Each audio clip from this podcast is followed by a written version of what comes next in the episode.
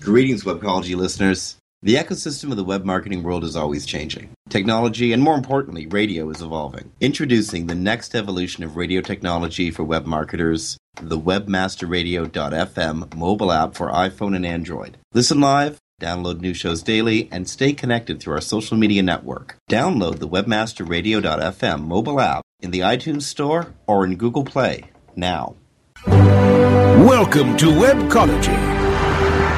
Webcology is the show that takes you into the deepest and darkest ends of the ecosystem on the internet. Our guides will take you on a journey into web marketing and bring you the experts and the information so that you can further explore the web marketing world. Now, here are the hosts of Webcology, Jim Hedger and Dave Davies. Everyone, welcome to Webcology here on WebmasterRadio.fm. It is the 8th of November 2012. The election's over. We uh, Facebook is a friendly place to go again. Um, the sun is still shining. The sky didn't fall. The world stock market still exists, etc., etc. Dave, how you doing? Welcome to the new reality. Yeah, same as the old reality. Without all the annoying advertisements. That's right. Um, so yeah, I mean it's uh, you know it's I would say a brave new world. Not really. It's uh, you know lots. It's it's given us some sort of fodder on on things to talk about, and certainly been something. Uh, you know, I've been interested, much to my uh, children's chagrin, during each debate and everything. Going, yeah, TV is uh, focused tonight, kids. but uh, Dad, yeah, no, you're watching TV. Ew. Yeah, this isn't even. You're, we're we're in Canada. This isn't even. I shit. They're on. Um, so yeah, just great. I mean, of course, it was really really interesting to watch. Some of the um, the referendums were interesting to see uh, to see the results of. Um, and um, yeah, I mean, in, in some ways, no matter which party, um, just because I'm not I'm not going to get partisan here, but I think uh, you know overall um, having this uh, the second term, um, regardless of party, has, got to be a, a huge thing. I think hugely beneficial. And one of the things I, am I'm, I'm looking at, just you know, and again, this is no matter which party you're supporting. Um, you look at what happens during the end, end of a first term. The last like year and a half, you're basically campaigning. Yeah. Um, so you know you get this second term, great. You know what you get? You get a president who can actually work for all four years because it's going to be somebody else's job to do the campaigning for the last year and a half. I mean, you know, of course they got to do the support and stuff like that or, or whatever, but it'll be Hillary or whoever's job it is to campaign the last year and a half to to try and be president, and and Obama will get a chance to actually put in four years of of work. Well, here's, here's Um, one of the cool things. I I hope Obama's expecting this to come at him because he better be. We've spent the last four years pussyfooting around the idea of a second term, Mm-hmm. and there is no third term. That's not going to happen. So there ain't no more pussyfooting either. Um, there are some very real things that are, are, are needed. They, they got to get done. And some of them Mm-hmm. liberals want, some of them liberals don't want, and they both still got to get done. Debt ceiling got to get dealt with. Um, gotta, gotta, gotta get dealt with. Um, but our show today actually is about several internet issues, the environment around in which we work that are bound to come up. And you know, Dave, over the last few years, we, the internet industry, have dodged too many bullets to not be prepared for the ones that are coming at us. Mm-hmm. Later in the show, when we're when we're done talking about news, after our first break, we have uh, we have two guests coming on. We have Michelle Stinson Ross, a uh, owner of Firestarter Media and um, writer for Search Engine Journal and and, and a speaker at SMX. Uh, she wrote an article the other day outlining several issues that are bound to come up uh, in the next four years, um, all surrounding the internet. And again, if you, you all remember the SOPA and the PIPA bullets that we dodged, well, there was a big scramble.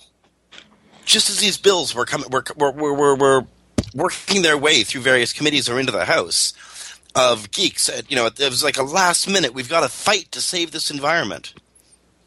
Well, maybe if we talk about it beforehand and actually understand the environment, it won't be such a panic next time this stuff comes up. That's my come up with the unified stand. No, you're you're right. Going in with an educated um, and informed uh, opinion, and I mean, I, I, think something that's important, and we can discuss this with uh, with Michelle and Chris later, um, is us understanding, and it's the same thing we're going to be asking of the the president, the Congress, uh, and the Senate here is us understanding what's at stake for the other party and going, we understand. we understand this can't just be the Wild West, but here's what we need. Um, here's our concerns. Here's your yeah, concerns. All right, yeah. how do we really address this? So we want to touch that. So again, we have the, the author of this article, Michelle Stinson Ross, and we also have Chris Boggs from uh, from Sempo if there's anything close to industry representation, um, Sempo is probably as close as, as we in the search marketing side of the industry get. Mm-hmm. Um, so, and Chris is you know heavily involved in the issue, studies this studies this stuff. He, he lives and breathes this stuff. So that's coming up after the break. Um, we do got to talk about the uh, the election. It's it, it is the elephant in the room, or the elephant that's not in the room. okay, well done. Had to drop that one some interesting things came out besides the presidential election. There was also, um, you know, the House of Representatives was up, um, senators were up, and uh, here's a really cool thing. Remember Todd Akin?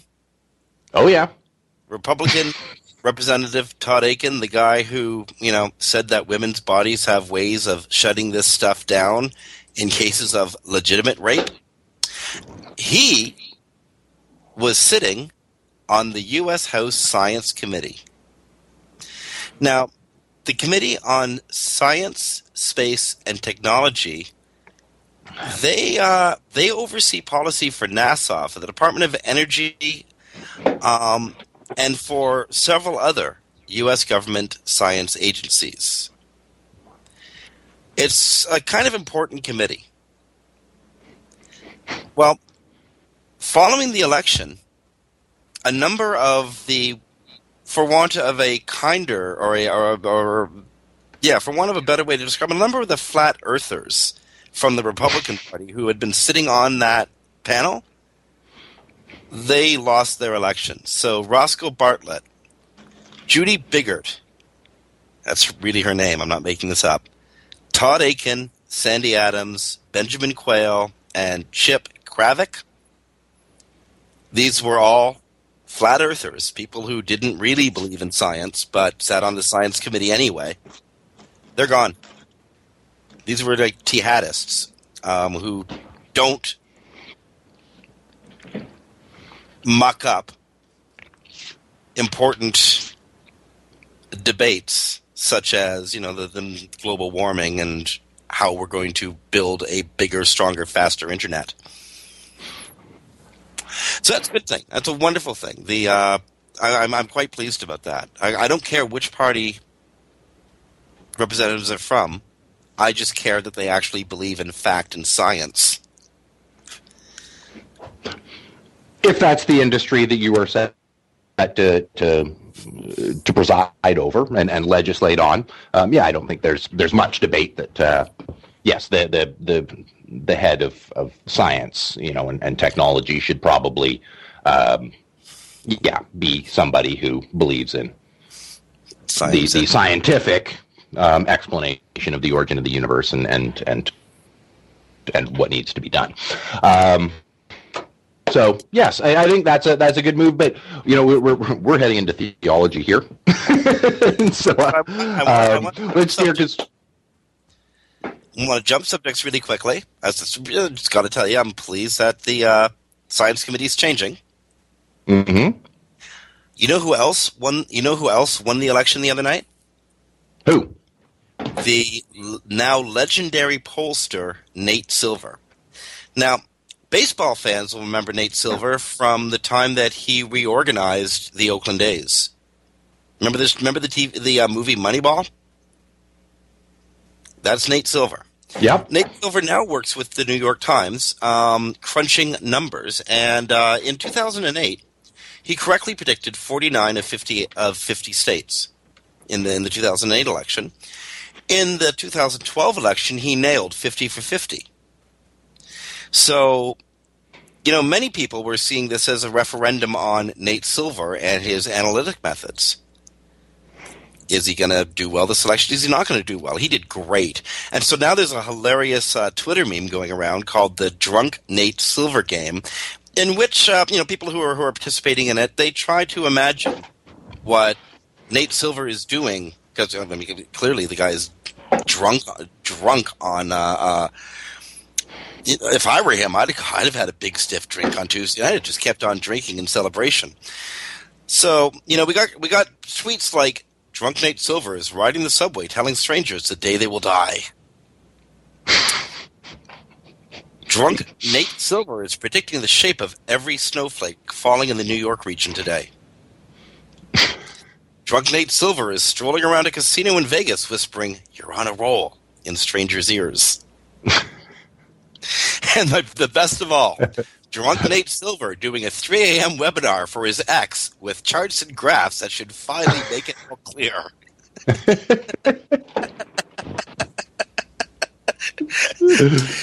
anyway, geeks. Uh, I would like. I, I, you know, Nate Silver's a geek, and uh, geeks certainly analytics uh, drove the ground game of the election. You know, I, I, I, read this. I, I, can't remember where I read this, but um, it might have been it might have been in the Atlantic. But um, apparently, Obama's team had split the electorate into fine micro segments,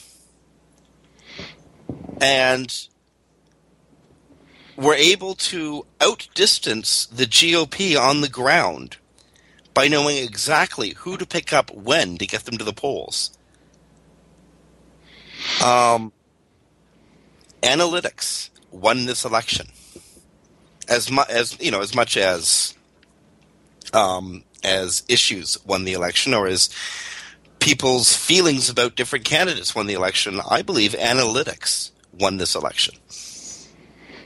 Yeah, well, and, and you know what, we see that in, in every election, right? I mean, and of course, as as as our listeners, it, and it's interesting because you and I were, you know, we both live in Canada, so, so you get that outsider's view where the analytics are almost the most interesting thing to watch. I mean, of course, there's an invested interest, and you know, I, you know, we all do have our political leanings, but it is interesting when you're watching somebody else's election. But it is something that we have definitely seen, and and you know maybe something that in this case um, the Republicans should uh, should pay attention to because I know up here in Canada as well, and I assume that you know probably over in the UK it would be the Labour Party.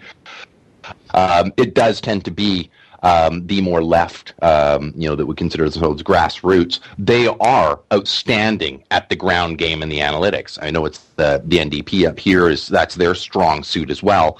Um, and again, I'd assume the Labour Party over over in the UK um, is that that is the strength um, of of of and it's usually one party that's exceptional at it is understanding who it is that they can get to vote what the timing is. Like basically the one that has you know in, in a lot of cases less money to work with has to be awesome at that because that's what you yeah. need to do. But you you tend to have more people available to you more volunteers and stuff and then less capital to, to burn. So um, you lean on people rather than uh, rather than resources um, or, or money. So it is interesting and, and, definitely something that they need to, uh, you know, that other parties need to need to take a look at because because I think you're especially in something this close, like in an election well, that close. Speaking huge. of money, I, mean, I, I, don't mean to sound crass here, but anyone who's anyone who's in the analytics game today in web marketing, mm-hmm. I'm telling you, 2016 is coming sooner than you think, and I'm polling and more importantly, analyzing data is a growth industry, and not just in politics. It's a growth industry across the board. I'm I'm willing to bet. I'll, I'll put five Canadian dollars right right right here right now, Dave. that there's going to be management books in the next six months on management through analytics. And if you're involved in this already, friends, I mean, you got a leg up. The web marketing and the the the, the, the whole world of of business and marketing is changing, um, changing rapidly this is definitely a business path that some of you ought to be looking at because mm-hmm. the, the, the the path is clear. Yeah, and let's be honest. There's there's some angles of analytics and and data, uh, um, and and for those of our listeners who aren't amply familiar with analytics and data, well, you should be because you're listening to our show. Um, it's really it's in some cases the most interesting part of our job in a day. Um, is analyze. I mean, because it, it, doesn't. I mean, well, I guess all data lies, but at least you understand how it's lying to you.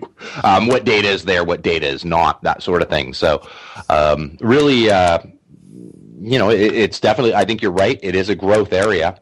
Um, it is an area that all of us need to know. You need to be able to justify what you're worth in this increasingly competitive market space, um, and it's just it's just downright fun. There's some fun stuff in there to do. Yep. Um, and you get to find out when your clients are lying to you, and that's always kind of interesting as well. Um, oh, dude, our clients are. I mean, like they don't even mean to. I mean, they don't intend to, but I mean, like they're almost always lying to us. Oh no, no, I know it's true, I, and, and, there I'm referring to just for, for all, not all clients lie, not all the times that they know. But if the question is, oh, you've been penalized, did you um, ever hire an SEO in the past?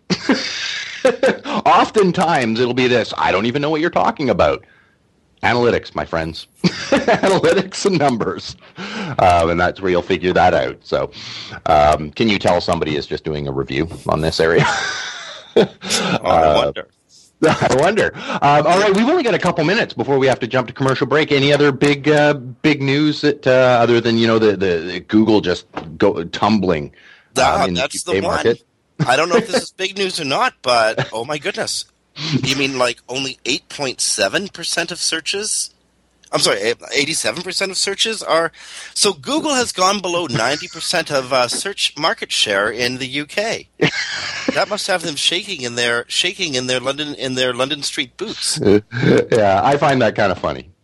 I mean, you know, at the same time, like in, in, in the article, it's over on Search Engine Watch for anybody who wants more details on it. It does note, you know, they're probably not nervous you know, would you be? I, I, I mean, yeah, that's a lot, but what's going on? Like, where is it that Bing specifically is gaining their market share? Because you know the folks over at Bing, like you would and I would, you would go, I just gained a percent.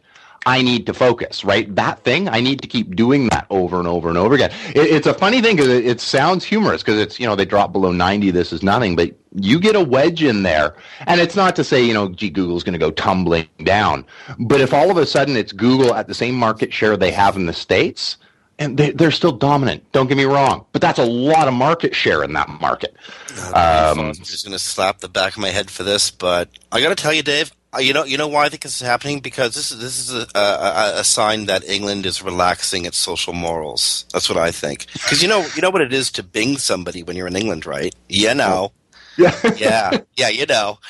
So, um, so you know, people are more comfortable typing Bing in now. I'm go porn.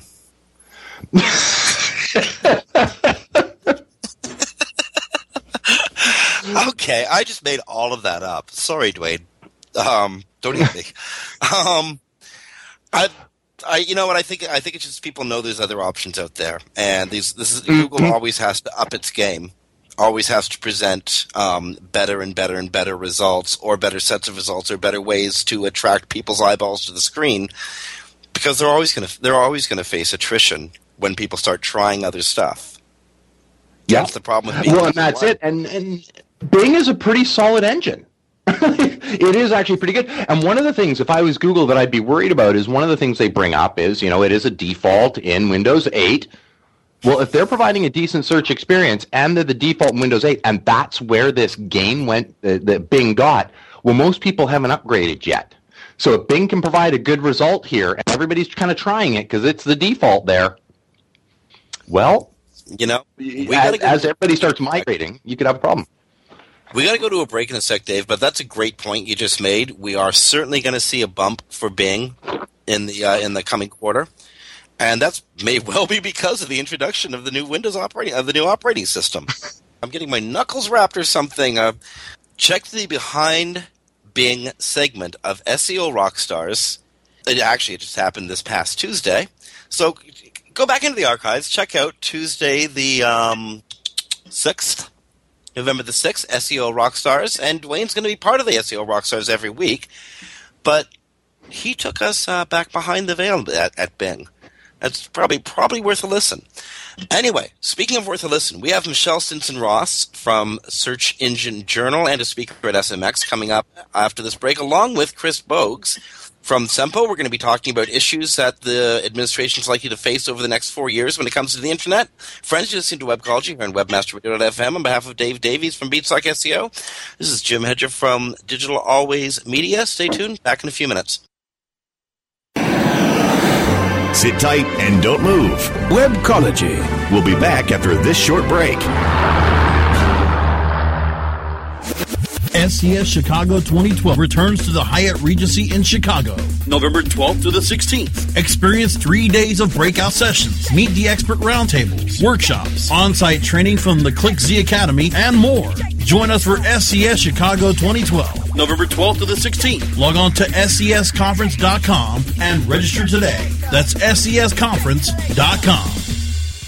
Looking for a white label SEO and social platform for your clients? Think eBrands. Free and unlimited SEO audit reports. eBrands. Premium Facebook apps and welcome page creators. eBrands. Twitter management app, analytics, and mobile site generators. eBrands. Let eBrands manage your search and social media campaigns and give you and your clients access to their white label dashboard, which have great reports that will wow your clients and deliver great ROI and results. Try eBrands for 30 days. Go to eBrandsWithAZ.com or call 1 866 625 5717. That's eBrands with a Z for eBrands.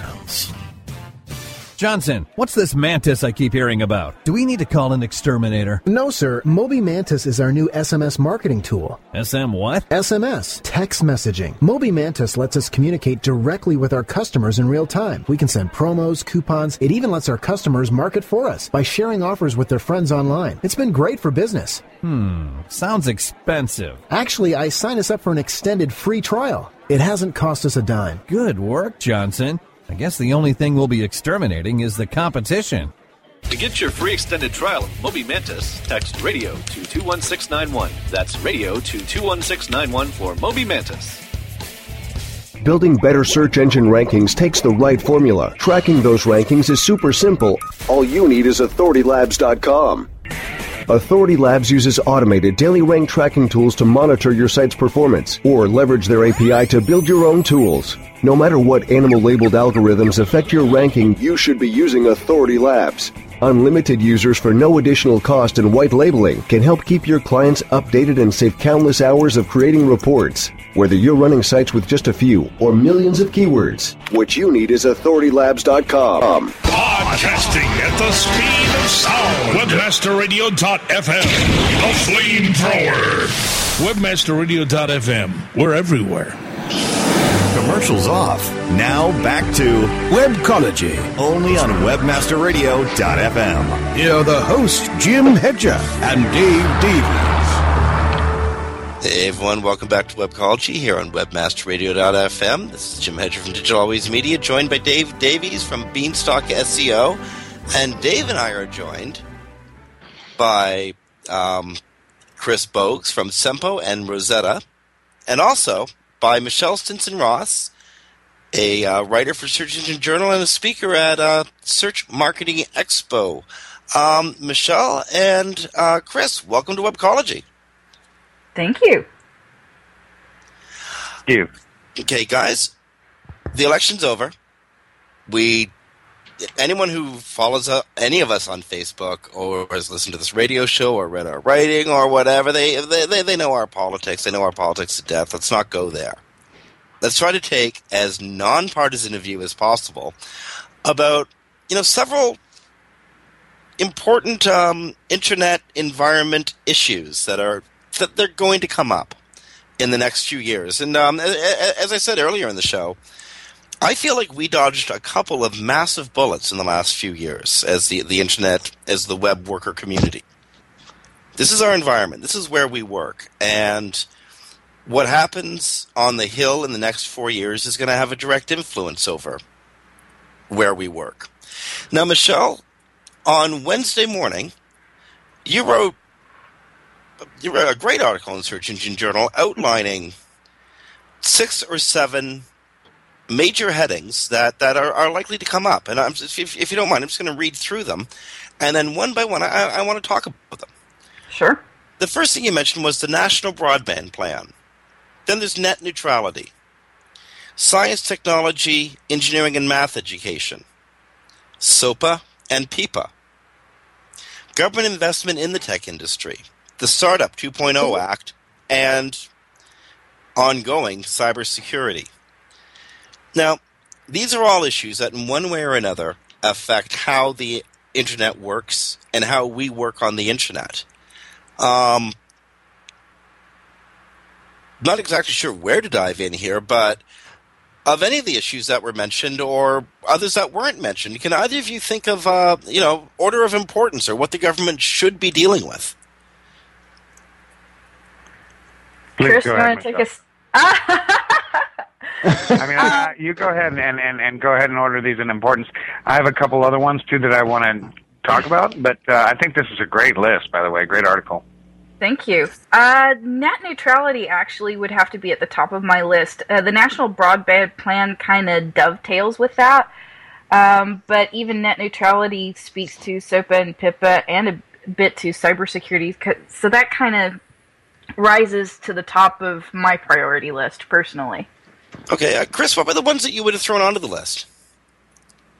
Well, first of all, I think that the uh, uh, there's an interesting article that I read just recently uh, at Computerworld about uh, uh, tech immigration. So bringing in or, or changing some immigration laws uh, in relation to uh, bringing in high tech people. I, I happen to be in Cleveland.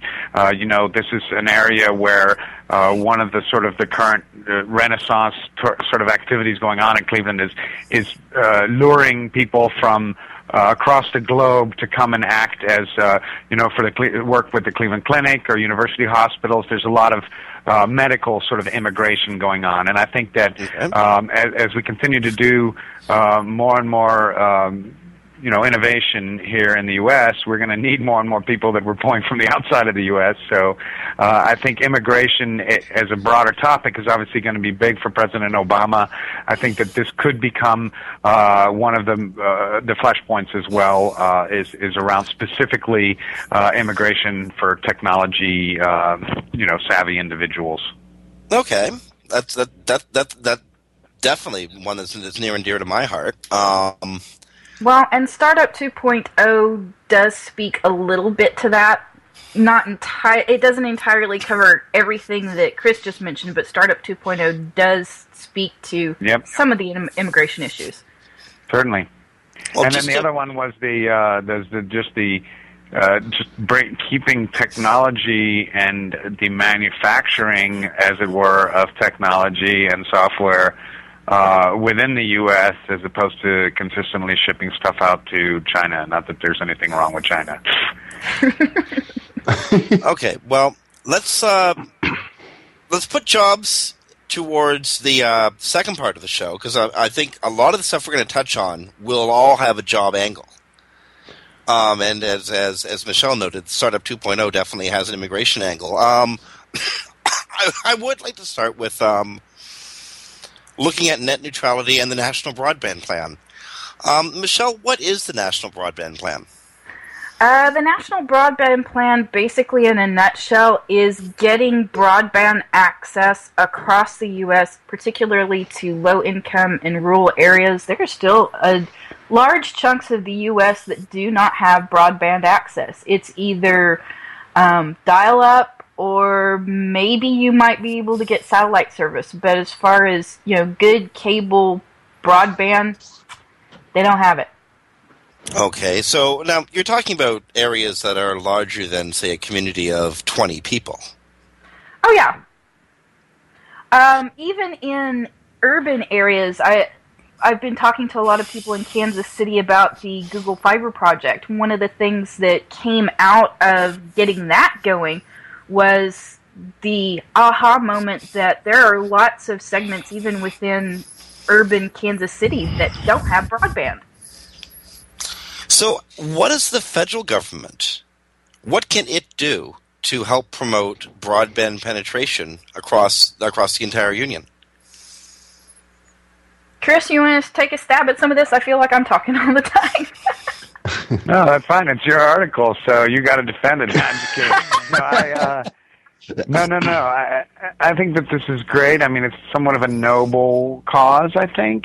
Uh, but it's very important for us to continue to grow and to be able to enable um, maybe people that want to start a smaller business in a more remote or rural area to be able to compete uh, with everyone else, right? If if you don't have broadband, um, you know you're going to be banging your head against the wall, a la AOL style. We know that but you're also going to be falling behind, uh, and, and, and, and frankly, uh, you will be, um, you know, at, at a disadvantage when it comes to uh, being able to compete as a business. So uh, I think just for that alone uh, is a big reason. I mean, obviously there's the noble reason as well, and uh, just to share with across, that's that's the way I look at it. In the uh, early '50s, um, Eisenhower had the national highway plan, the national national highway building, and that was that was critically important for America's economy at the time. Chris, would you say that national broadband is as important? Well, I think that the highway thing also came out of trying to just spur jobs out of the uh, um, Great Recession, if I'm if I'm if I'm right. Uh, and that was one of the original reasons that it was done prior to the 1950s. Uh, but I, I would say that there's a good parallel there. Uh, certainly, uh, you know, making uh, the the ability for people to connect uh, via land. Uh, this is turning it into being able to connect at the same speed as others online. Well, I don't think we can talk about a broadband plan or policy without I mean, the obvious elephant in that room is net neutrality. If we're talking about government getting involved in bringing broadband across across the country, that moves into the realm of the telcos, moves into the realm of the ISPs, and the government is directly involved with the ISPs there, and that it's got to bring up net neutrality. Certainly, it does.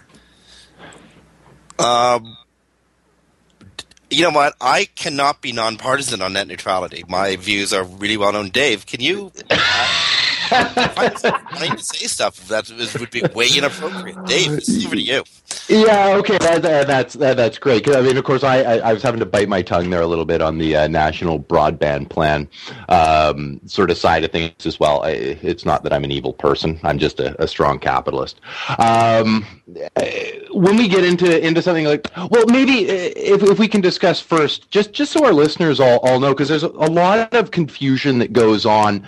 Um, about what is net neutrality. Do either one of you want to discuss sort of briefly, and, and it's noted in the article that there's some gray areas. What is the the overarching idea? And you know, a sentence or two. I mean, you can go on for pages on this, but uh, of net neutrality, and what are some of the main gray areas um, that you think we're going to have to end up facing as as we try and um, enact legislation in it? Then we can get into a discussion over whether we should have legislation in it, but. Uh, we'll, we'll, we'll cover that after. So, what is it?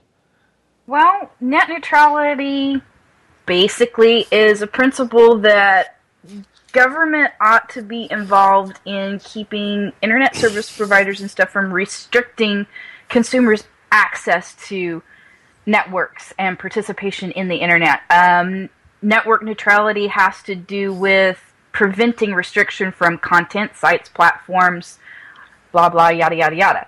Um, it is basically the idea that the internet needs to continue to be free and wide open. And, and okay, and you know what? That's that's a great and, and a good summary because that's that's exactly what what both both sides sort of argue is is it's just the the difference of opinion. Mm-hmm. Uh, right. So, for example, like I think for a, a, practical example, there would be, let's say there's an ISP in Utah uh, that has decided that a particular kind of content uh, should not be allowed to be downloaded onto someone's laptop or uh, or uh, PC and thereby they're blocking uh, particular types of content. And you can take your guess as to what type of content it may be in Utah, right, or uh, in other areas. So uh, I think that that's a big one right there. Is that it's it's almost a block uh, of freedom of speech or even freedom of information. Well, some of this also gets into what broadband service providers can block and and you know put behind some kind of wall for bundling or value added services. So that's that's definitely a concern here is is Comcast allowed to slow peer to peer communication? That's that's been a big debate around net neutrality. Now, one might might argue. Well, I won't even say one. I might argue, uh, just to, just to call a spade a spade here. Um, isn't the isn't there consumer protection in place already that's doing a fairly substantial job in, in protecting consumers? And isn't there an argument that it's my network? This is why we have a, a capitalist system. This is why we have competition. And if you're not happy with Comcast, switch. Um, and and then your your money is your vote, and, and they'll either have to follow suit or go bankrupt. It, it, don't we have existing systems in place, either inherent in a capitalist society or in the Consumer Protection Acts, um, that that really protect us against uh, the kind of abuses that net neutrality proponent or, or supporters are, are trying to push for? Mm, yes and no. I actually happen to be a Comcast customer, and I have the choice of either Comcast or um, DSL from AT and T. yeah, I'm not really happy with either of my choices, but that's it. That's that's my only choices if I want high speed internet at my place. Yeah, I mean, I think that we'd have to look to elsewhere. Um, you know, there's a bunch of laws that are in place in Europe, um, both at the EU level and at the um, uh, country level um, or at least in on the way at, at the country level. Uh, and, and certainly we could look to Europe. Uh, you know, they have their five directives uh, that that they've uh, um, sort of developed around uh, being a regulatory framework for electronic communication. So uh, that's that's an area that we could certainly look at, as U.S. We could look to um, overseas to see how they've handled it. Okay, I, I, I am going to jump in and I'm going to ask, um, uh, starting with Chris and then going to Michelle, is there a role for the U.S. government in net neutrality? Well, I think it's more of a shepherd role, uh, or it should be. Okay, uh, Michelle. I would have a tendency to do, to agree on that. Um, I know that as part of the um, auction off of a block of wireless spectrum by the FCC back a few years ago, Google actually got involved in saying, okay, promise us A, B, C, and D, and we'll bid on this. So, yes, the government needs to be involved, but the Wizards of Smart also need to be involved. well, I think that is a good point, and this, and this is a, a and I think I, we can all agree a fairly legitimate concern that I have on on this one is we haven't had a, a, huge amount of success anytime we let the government start getting involved with legislating anything to do with technology. Um, because and, so I, I think, often. Well, and that that is it. I think uh, Chris to, to to your original comment, and Michelle, I think this is where we can all come together as, as a, a shepherd, perhaps, you know, sort of guiding, hey. Um, now, would this be something that you view as, hey, we need specific net neutrality legislation, or is it that this is really a consumer thing and we just need to, to enhance consumer protection um, to include technology? Yeah, I mean, I think that you know, in terms of who is going to be the shepherd and and what that role is, uh, I think that that's a good way to describe it. I think that there's, you know, the FCC obviously comes to mind, but I think the FTC um, probably could stick its nose in it if it wanted to. Um, so, you know, in terms of which body would be involved with this, I think that that would be one of the first questions, and then. And then uh, beyond that, um, you know, what kind of shepherding? Is it a shepherd with a electric prod, or is it a shepherd that has uh, a nice, you know, old uh, staff and cane, and and uh, it takes it easy during the day. Well, and the idea of shepherding kind of also leads us towards SOPA and PIPA. Once once we get our brains wrapped around, okay, how do we deal with net neutrality? What do we do about you know protection of copyrights and, and material like that? And I really want to get to that And I'm afraid we can't do that for a couple of minutes because mm-hmm. it is 20 to the hour here on Webcology on WebmasterRadio.fm. We got to take a break. That's just tyranny of time. But we're going to be coming back. We're going to be talking about SOPA and PIPA. We have on one line, we have uh, Chris Boggs. On another line, we have Michelle Stinson Ross. On behalf of Dave Davies from Beanstalk SEO, this is Jim Hedger from Digital Always Media. Listen to Webcology on WebmasterRadio.fm. Stay tuned. Back after these messages. Sit tight and don't move. Webcology. We'll be back after this short break. How much time do you spend on SEO research and competitor analysis? What if we told you that there was an easier, faster way? Searchmetrics SEO software propels you to top positions on search engines around the world with our unique global search, social, and competitive data in over 60 countries. Gain a competitive advantage today with Searchmetrics.com. That's Searchmetrics.com. Oh, yeah. My day is done. Time for happy hour. You're already done for the day? Yeah, because I use CertifiedKnowledge.org. Their PPC tools literally save me hours every day. How do you keep on top of all of Google's new features? Easy. With Certified Knowledge, their interactive learning modules keep me up to date. And if there's something I don't know, I can watch their video lessons without having to hunt around the Google Help files. Great. I'm ready to expand my knowledge. Hi, I'm Brad Geddes. I'm the only leader officially supported by Google to teach the advanced track of the AdWords Seminars for Success. I personally recommend CertifiedKnowledge.org as your one-stop shop for all your PPC needs. Learn, optimize, connect. Be smart. Go to CertifiedKnowledge.org now. Rise links and web indexes. Take a bow to the largest link map in the world. Majestic SEO. Majestic SEO wields its virtual sword with speed and accuracy to deliver detailed reports of your company's link data and that of your competition. Let Majestic SEO make you your own king of internet marketers and join the crusade of clients and agencies that have chosen the noble choice for link intelligence. MajesticSEO.com. Maximize ROI to use your time and let Majestic wield its mighty sword. MajesticSEO.com. It's good to be king. Webmasterradio.fm. Get addicted. Get ahead.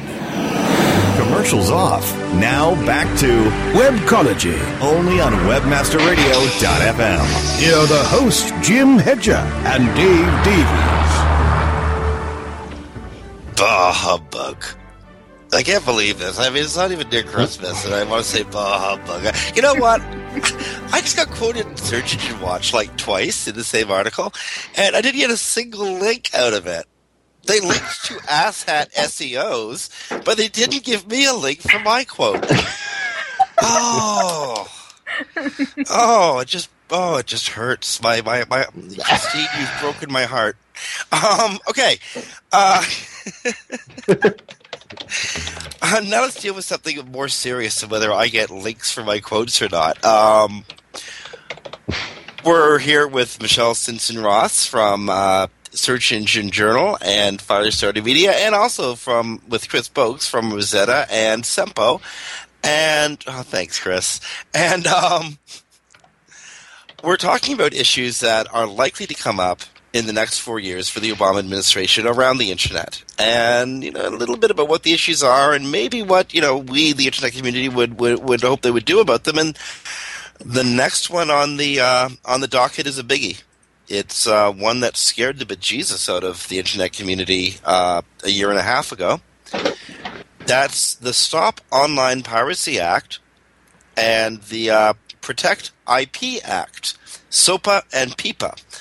And um, in 25 words or less on each, Michelle, if you could just give us a quick rundown, what were these two acts about? Uh, the overarching thing on these two acts was to protect copyrighted material and stop online privacy.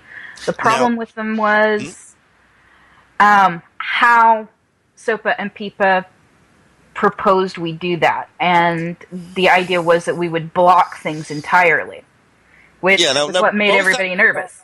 Yeah, both acts died. It's, it's, it's important to note that a massive uprising of the internet community killed both of these acts. However, piracy is still a uh, you know it's a, it's a massive problem for content creators. People Mhm. who make stuff got to get paid for it. Right. But- and there was another act put on the table that has not made its way through yet. And Okay. that is the Online Protection and Enforcement of Digital Trade Act, or OPEN. Um, and it kind of addresses some of the problems that, that made SOPA and PIPA so nervous. Okay, so well, SOPA and PIPA are probably not going to be coming up again. They're, they're probably dead. But Open is the is it a child of uh, Sopa Pipa or is it a better compromise? Uh, Open it was an alternative, um, posted by uh, Ron Wyden of Oregon and Representative Darrell Issa of California. Um, and the idea here being rather than just block sites entirely, blocking IP addresses, that kind of stuff, that through the International Trade Commission, we'd look at actually dealing with transactions um, on sites that are supplying pirated content. Now, by transactions, this would mean me subscribing as a member, or would this mean Google AdWords? Uh, Google AdWords weren't specifically brought up, but they were definitely talking about um, monetary transactions, shutting down the cash flow to pirated pirate sites. Blah blah blah. Okay, well, Chris, do you uh, do you know very much about Open um, and and its implications on the on the web marketing community? Uh, I unfortunately have not looked much into Open yet. Um, it certainly is sort of the next step. Um, what concerns me is the same thing that concerned me with SOPA and PIPA, is that you have a bunch of shepherds trying to develop rules for uh, baking bread, right? I mean, there's uh, it's something that they don't know about, uh, and potentially, I mean, that's, I'm sure I could have come up with a much better analogy of that, but but the the bottom line is is that you you have the blind trying to lead the people that can see, um, and and that's a big problem, and that continues to be a problem because the government is either unwilling or unable to educate themselves well enough about the internet and, and and people's use of the internet to be able to effectively create laws. And and I haven't again had a chance to read through this one uh, from Senator Wyden and and Issa. Uh, but I would guess, being usually I'm quite an optimist, but uh, whenever it's government related, I tend to sh- switch over to more pessimism because I I would guess that it's probably um, not going to be either complete or fully accurate as to how the internet landscape really is. I don't know if you guys would agree that that's a, a likelihood or not. Well, one thing, one, one thing I think that's, that's quite obvious. Um, I think your analogy, shepherds, uh, shepherds trying to uh, write a recipe for baking baking bread, was actually rocked. It totally worked, um, and that was one of my big problems with attempts at legislation we've seen over the last four years, and, and, and previous previous to the to the Obama administration as well. Um, I mean, we had Ted Stevens in charge of the House committee at one point, Mister Mister um, Internet full of tubes and trucks. So my question, my question is, how do we deal with this? These people are going to be making decisions around the environment we work in. I is it incumbent on us to, to educate them? And, and if so, how do we do that? I think it is incumbent upon us to educate them because with SOPA and PIPA, and now with um, Open on the table, you have people like um, the film industry and the music industry, both of which supported the previous legislation, speaking into this process. We need to be involved in speaking into it as well because the education that the congressmen and the senators are getting on the Hill is decidedly one sided. Well, okay, so I guess that brings up the that, that the great bell the cat question. We all know we need to bell the cat. The question is, who bells the cat and how? SEMPO. I wish SEMPO. could be um, I mean, we're probably the closest. Uh, you know, we're probably the closest existing entity uh, that may collectively, with its membership, have enough clout uh, to potentially influence it. Uh, I think that Uh, there's plenty of amazing writers out there. There's plenty of amazing practitioners. Uh, but without there being some sort of a uh, an organization, I think that it's going to. And, and the problem is too is that the government will also look at SEMPO like, well, they're you know they're made up of individuals that are within agencies or have their own consultancies, so they will be biased, right? So uh, inherently, SEMPO is going to be looked at slightly, uh, potentially askew by the government anyway. Uh, but to me, if if you're asking an open question as to who it should be, obviously, as chairman of SEMPO, I'm going to have to say SEMPO. Now, I, I don't Well, think I'm that that's the that's the end all answer, but uh, I'm going to throw that one out there as a potential. And I am so glad you opened that door, Chris. I was hoping to hear you say that. My next question to you is what are you guys going to do about it? How are you going to do it? Well, I put a link into um, um, the chat room, and obviously, if you're not listening on the 8th of November, that's going to be useless to you. But uh, we did actually, um, we did actually put together two different messages, uh, one to the House of Representatives and one to the Senate, in relation to SOPA and PIPA. Uh, that received a lot of great feedback from our membership, and it was actually these letters were generated as a result of our membership speaking out against them. Uh, we felt that this was a good opportunity uh, to do that. Now, just recently, SEMPO also sent a letter to the FTC and saying that we would like to help them uh, when they reconsider their guidelines uh, for full disclosure w- within search engine results. Right. So we are trying. We're trying to become a voice. Uh, because frankly, I've also had conversations with university professors that do some fascinating studies and research and so forth. But the problem is, is that they're not actually uh, in the trenches, right? So there's this guy who's done this amazing research about one thing, and I don't want to tip off who it is, so I'm not going to say who it is. But he's now going to get to go talk to the FTC in a couple weeks about a completely different subject, simply because he did some good uh, third-party research. And and so without having a group like SEMPO that actually has that experience uh, you're going to have a university professor that's very good at shepherding, trying to make that uh, bread recipe, right? So uh, that's that's to me the ramble that uh, that I'd like to stop on. The, Dave, do you have any comments on that? I know I do. Well, yeah, I mean, uh, you know what? I it's rare. Here we are on a net neutrality ish kind of discussion, and I think you and I are, are seeing eye to eye on the exact you know problem which is yes we're reinforcing the exact same problem we happened before and this is one of the things that i hate about net neutrality legislation um, is exactly chris what, what you pointed out there is that we end up with shepherds trying to bake bread um, from, but from the sounds of it, and more accurately, Shepard's not even baking bread; they're giving the instructions to somebody else on how to bake it, um, and that that is leading to a, a- exactly what uh, what our problems are here. And I think they're they're really really broad. And I think this this even earmarks, and, and I'd be interested in other people's conversation. I mean, we have four people who all understand, uh, you know, what's going on around us, and it's hard enough for us all to you know, come up to some consensus as to how this uh, how this should be done. Yeah. Okay, we're um, we're closing in on the two minute mark. Um, so I want to give our guests final words, but uh, bef- before doing that, I just want to say, Chris, I absolutely support Sempo getting involved in that way. I think it's a wonderful idea, and any way that we can help, um, we want to. But you, um, again, down down to the last ninety seconds, uh, Michelle, priority issue for you that you really hope the government does or doesn't deal with this this session. I I still hope that broadband gets dealt with this time around, this term, because more people with access to broadband means more people for us to market and sell to. Brilliant. Uh, Chris, uh, we're down. We're down to like. Um, Okay, my number seconds. one is cybersecurity. We didn't get a chance to talk about it.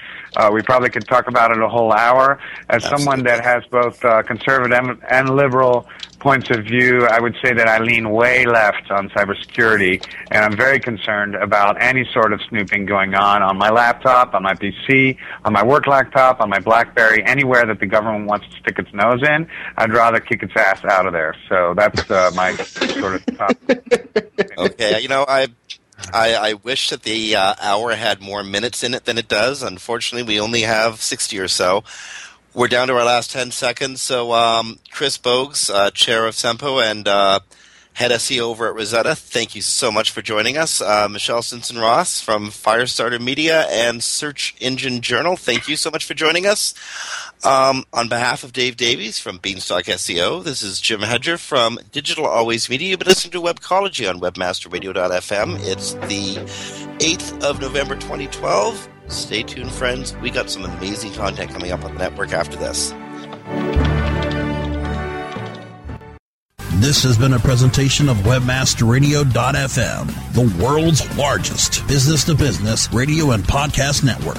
We welcome you to sample past episodes of this program as well as our complete library of programs on demand or on the air via our 24 7 live audio stream at www.webmasterradio.fm. The opinions expressed on this program are those of the guests and hosts and do not necessarily reflect those of webmasterradio.fm's management or sponsors. Any rebroadcast or redistribution without authorized consent of webmasterradio.fm is prohibited.